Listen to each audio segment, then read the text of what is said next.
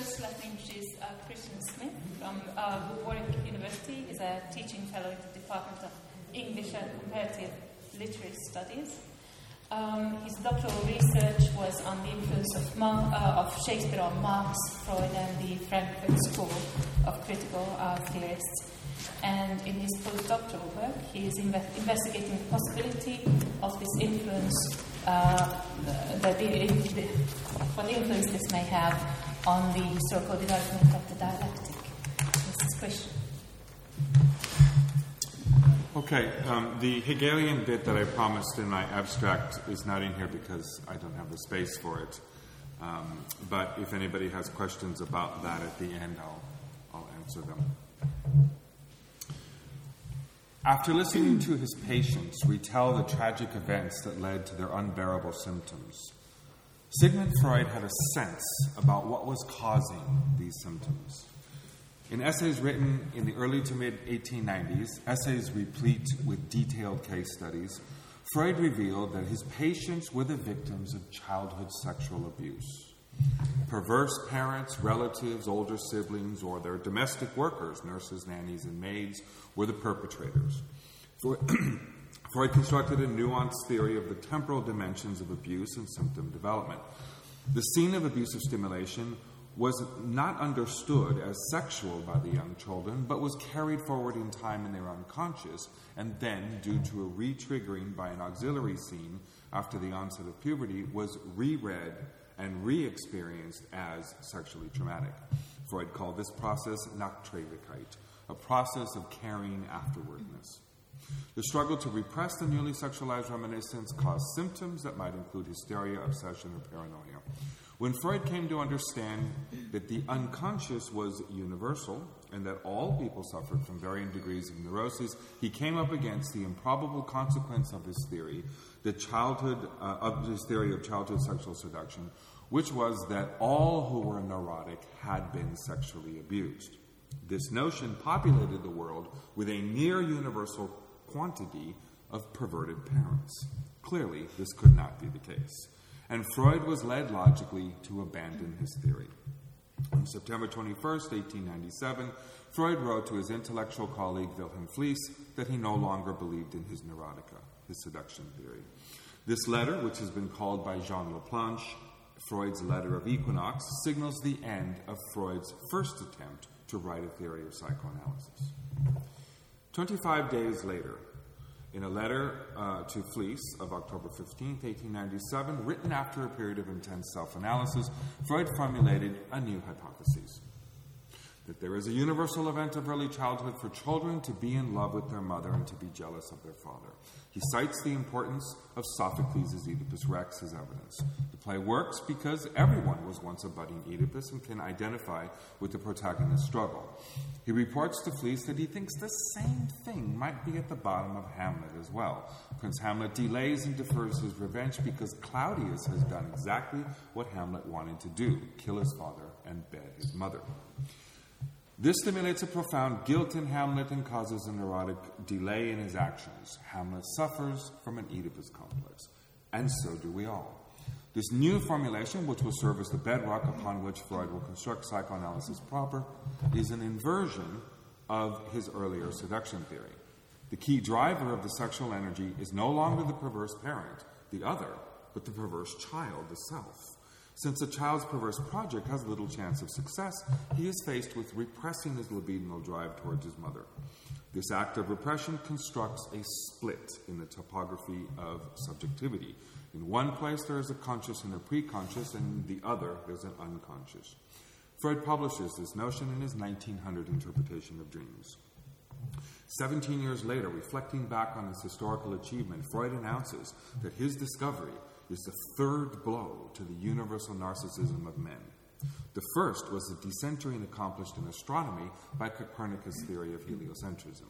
The second was the decentering accomplished in biology by Darwin's theory of evolution. And the third was the decentering accomplished in psychology by Freud's psychoanalysis, um, in which he finds that due to the existence of the unconscious, the ego is not the master of his own house. There is, however, a problem with this formulation. Freud's psychoanalysis, refounded upon the Oedipus complex, has actually recentered, not decentered, the subject. It is not Copernican, but Ptolemaic. In the seduction theory of the 1890s, Freud conceived of subjectivity as developed in a perverse and traumatic encounter between the self and the other. In the psychoanalysis of 1900, he reconceived it as a result of the forces inside the subject. Freud could have avoided this return to Ptolemaism by doing what he did with narcissism. He came to discover through the study of extreme cases of self love that self love was actually a component of all subjectivity, and that love for the self stood in dialectical relationship with love for the other.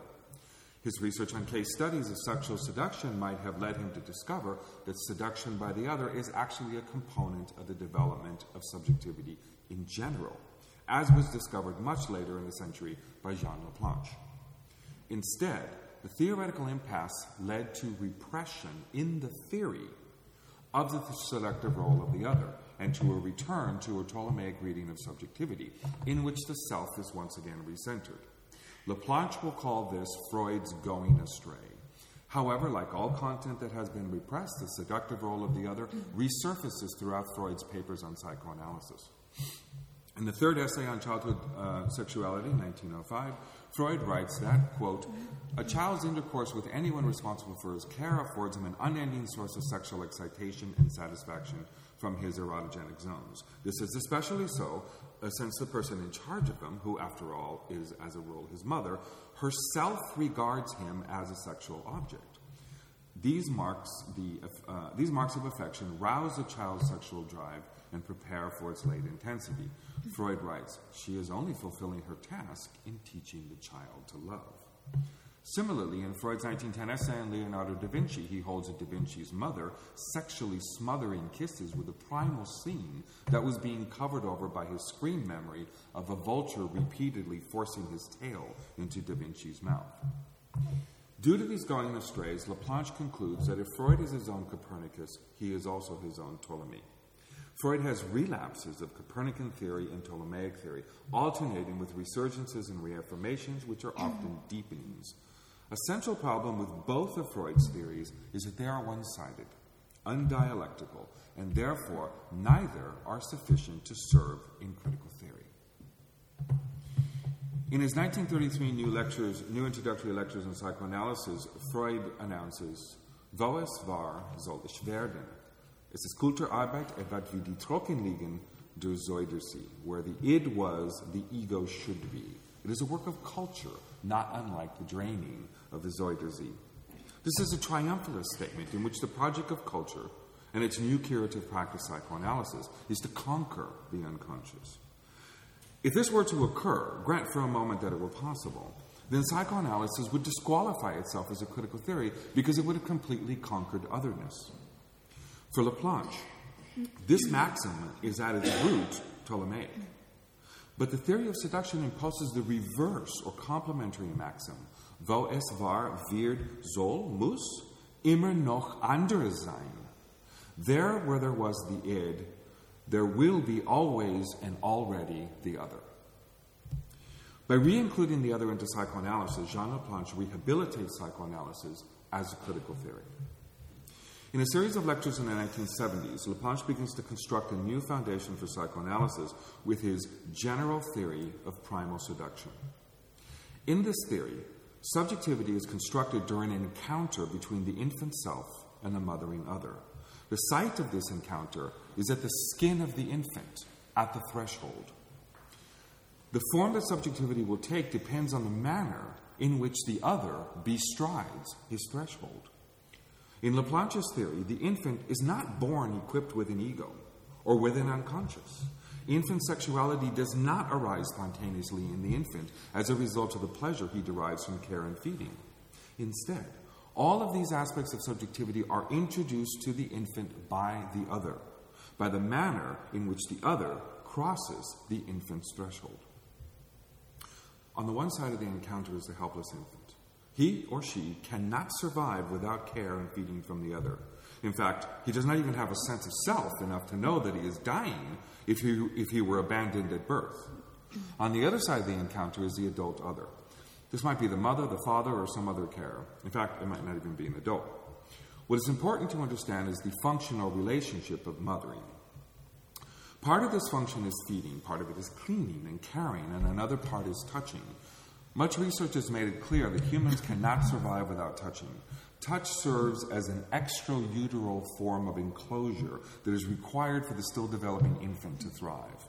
Laplanche uses a methodology of psychoanalysis to analyze the event occurring at the infant's threshold in this encounter with the other. The adult carer has an unconscious, and in that unconscious has repressed a perverse sexuality. When the mother breastfeeds the infant, she must do so with an erect nipple. This erection is no different neurologically in feeding than it is in sex. It serves to pull the, um, the mother's unconscious sexual desire into the transaction. However, because in most cases she would not, could not admit to this, she keeps that desire repressed. Yet, she delivers to the infant's oral threshold two messages the conscious message of feeding and the unconscious message of sexual arousal. The signifier of this sexual arousal is enigmatic to both parties. The mother will not admit it to consciousness, and the infant cannot understand it because it comes from adult sexuality. Therefore, this enigmatic signifier is implanted onto the infant at his threshold. The infant struggles to translate the message, but fails to do so. Consequently, he must refuse it and repress it. But to where will he repress it? It is at this moment that the infant begins to construct a split subjectivity with a conscious and an unconscious. His unconscious is constructed from the need to have a location to repress the enigmatic signifier that has come from the other. Also, at this moment, and at this location, its skin threshold, the infant begins to become conscious of the other, the one who comes in from the outside, and of another being, the one on the inside of the skin. Who is this being? The infant discovers at his threshold, I. This is the birth of the ego. Both the unconscious and the ego are constructed in dialectical encounter between the developing self and the other. Adult sexuality during breastfeeding might be surprising to some, but not to John Steinbeck. In his 1936 novel about union organizing, In Dubious Battle, a communist union organizer a ba- uh, delivers a baby for one of the workers' wives in a workers' encampment. This gains him the workers' respect. Throughout the novel, the woman and her newborn keep popping up in various scenes. Every time she appears, she's breastfeeding.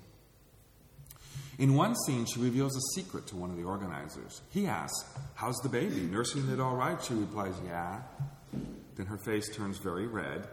She blurts, I like to nurse. I like it because it feels good. She hides her face. Hadn't ought to told you. It ain't decent. Do you think you won't tell nobody? Steinbeck's most famous novel, his 1939 Grapes of Wrath, also ends with a breastfeeding scene, an allusion to Roman charity, where a young mother breastfeeds an old starving man.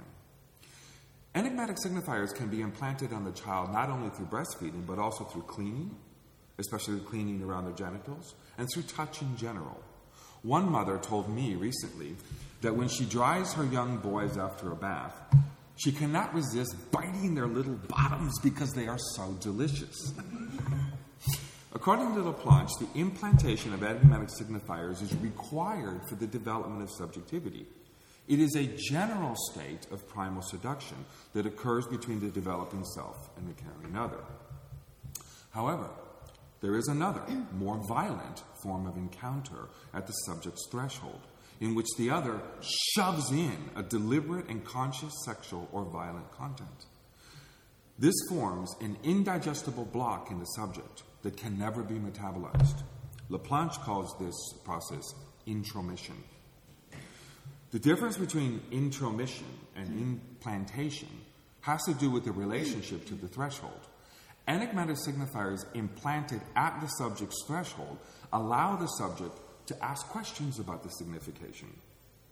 The metabolism of translation set up by the enigma is key to the formation of subjectivity, which includes the source drives that are derived from untranslated material. Intromission, on the other hand, blocks this metabolism. It short circuits the differentiation of the agencies in the process of their formation. Violently intromitted foreign body, which pierces the threshold, then comes to dominate the subject's life and causes him to repeat the traumatic scene of intromission. John Fletcher uses his notion of the scenography of trauma to provide a reading of Hamlet through an analysis of the violent intromission by the ghost. While Freud reads Hamlet's delay through the Ptolemaic lens of his Oedipus complex, Fletcher's Copernican reading situates the Hamlet question in the encounter between the prince and his father. Hamlet, King Hamlet, as ghost, says to his son that he could freeze his blood and harrow up his soul with a horrible tale, but he won't tell him. Then he proceeds to tell him, List, oh, list. The king intromits the primal scene of his killing by Claudius uh, into Hamlet's ears. He then blocks up the threshold with the imperative that Hamlet must kill Claudius in revenge. In this scenography of trauma, intromitted by the ghostly other, it is this scenography of trauma, intromitted by the ghostly other, that incapac- incapac- incapacitates Hamlet, who is then left unable to kill Claudius and only able to circulate the trauma to the rest of the court, leaving most of them dead in the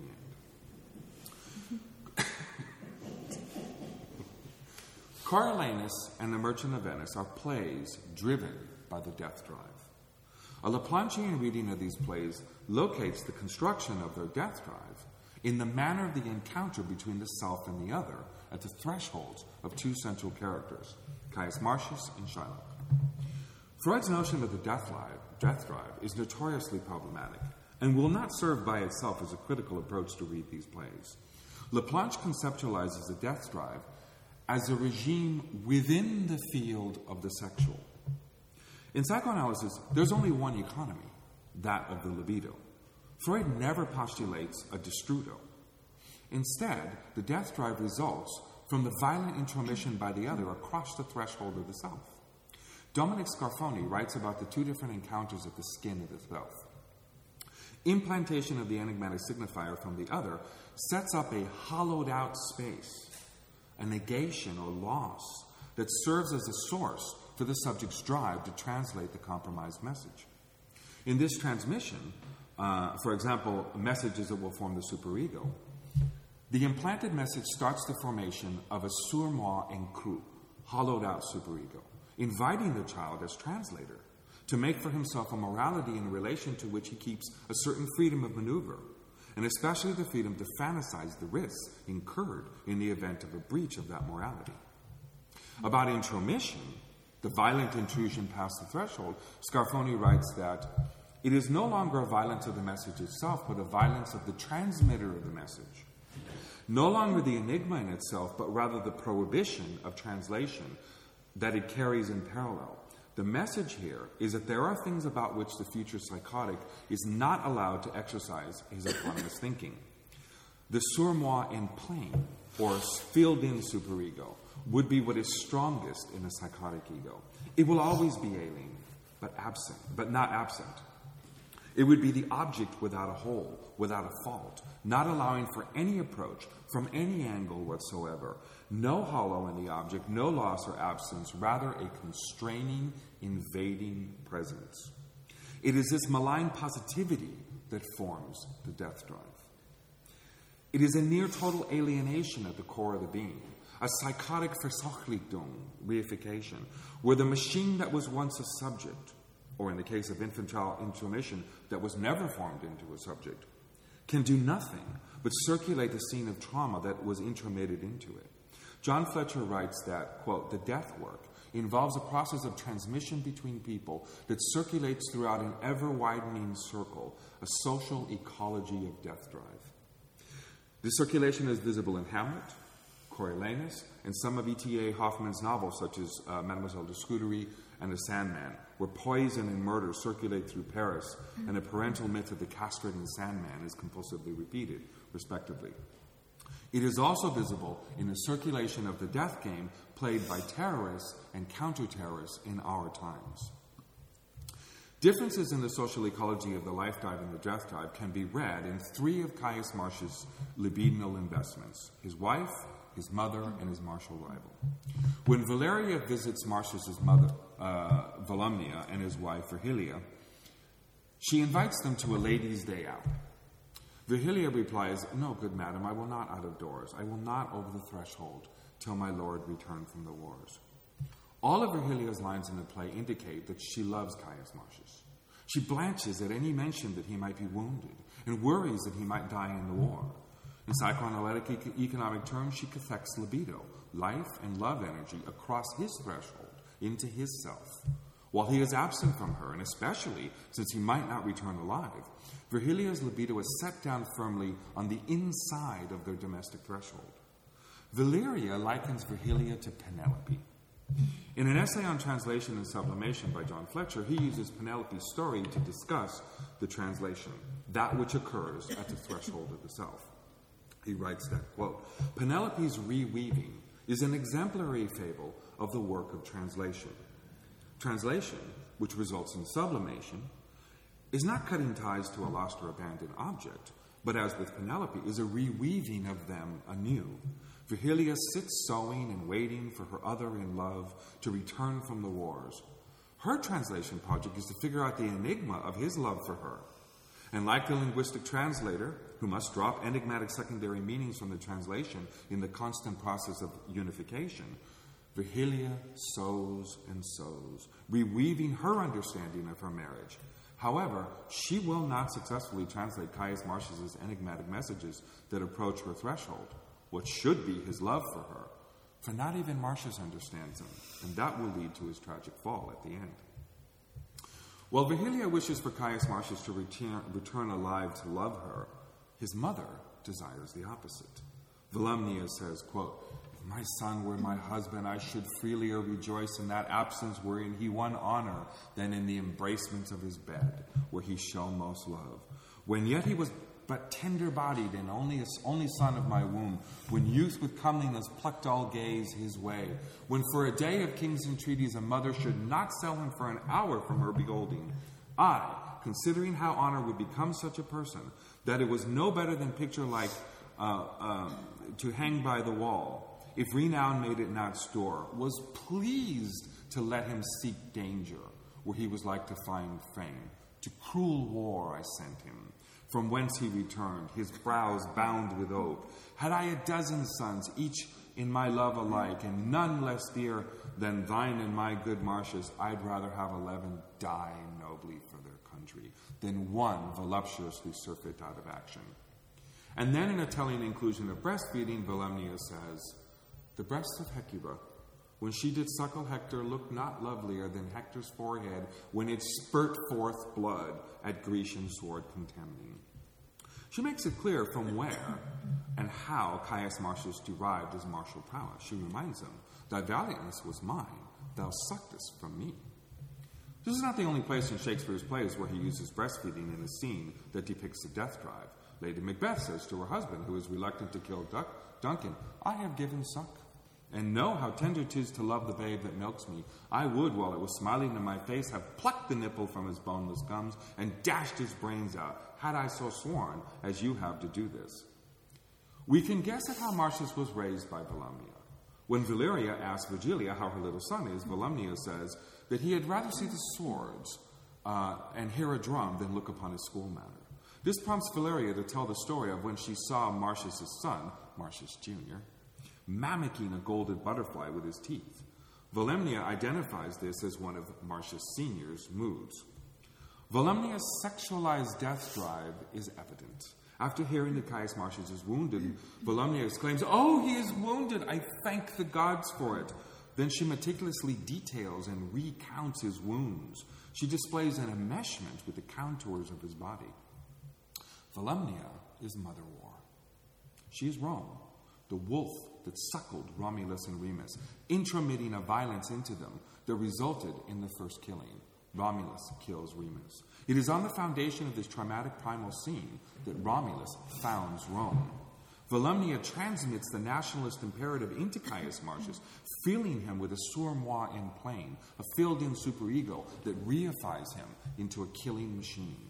When she takes back this intromission at the end, disowning him to the Volscians, Caius Marcius is undone, unbound, a dead man walking. Okay, I gotta do Aufidius. um, Caius Marcius' death drive, his compulsion to repeat the scene of trauma intromitted into him by Mother War, cannot sponsor his love for Virgilia. She is instead his gracious silence. Caius Marcius can only exchange a sexualized death drive with another warrior, his compulsive rival. And when they meet in Volsces after Caius Marcius' exile and consequent defection, Aufidius gushes, But that I see thee here, thou noble thing, more dances my rapt heart than when I first my wedded mistress saw bestride my threshold. Then he reveals his dreams about Marcius. We have been down together in my sleep, unbuckling hems, fisting each other's throat, and waked half dead with nothing. One of the serving men reports that Aufidius himself makes a mistress of Caius Marcius. Scholars have wondered if this depicts a homosexual love between Marcius and Aufidius, but that would assume that they cathect love drive libido across each other's threshold. And this is clearly not depicted in their actions towards each other, nor in the outcome at the end of the play. Instead, the seeming contradiction of these lines is made clear by reading them through Laplanche's and Fletcher's notion of the circulation of a sexualized death drive, a compulsion to repeat the intromitted scene of trauma. Aufidius declares that he is more excited, more rapt, in the sense of the word that means captured, by seeing Caius Marcius' death libido at his threshold than by seeing his new lover's love or life libido. After Aufidius kills him in the final scene, he says that his rage is gone. He is struck with sorrow. He cannot continue his compulsion to repeat the scene of trauma, his death drive. And I'll stop there. I have uh, stuff on the Merchant of Venice, but I'm out of time.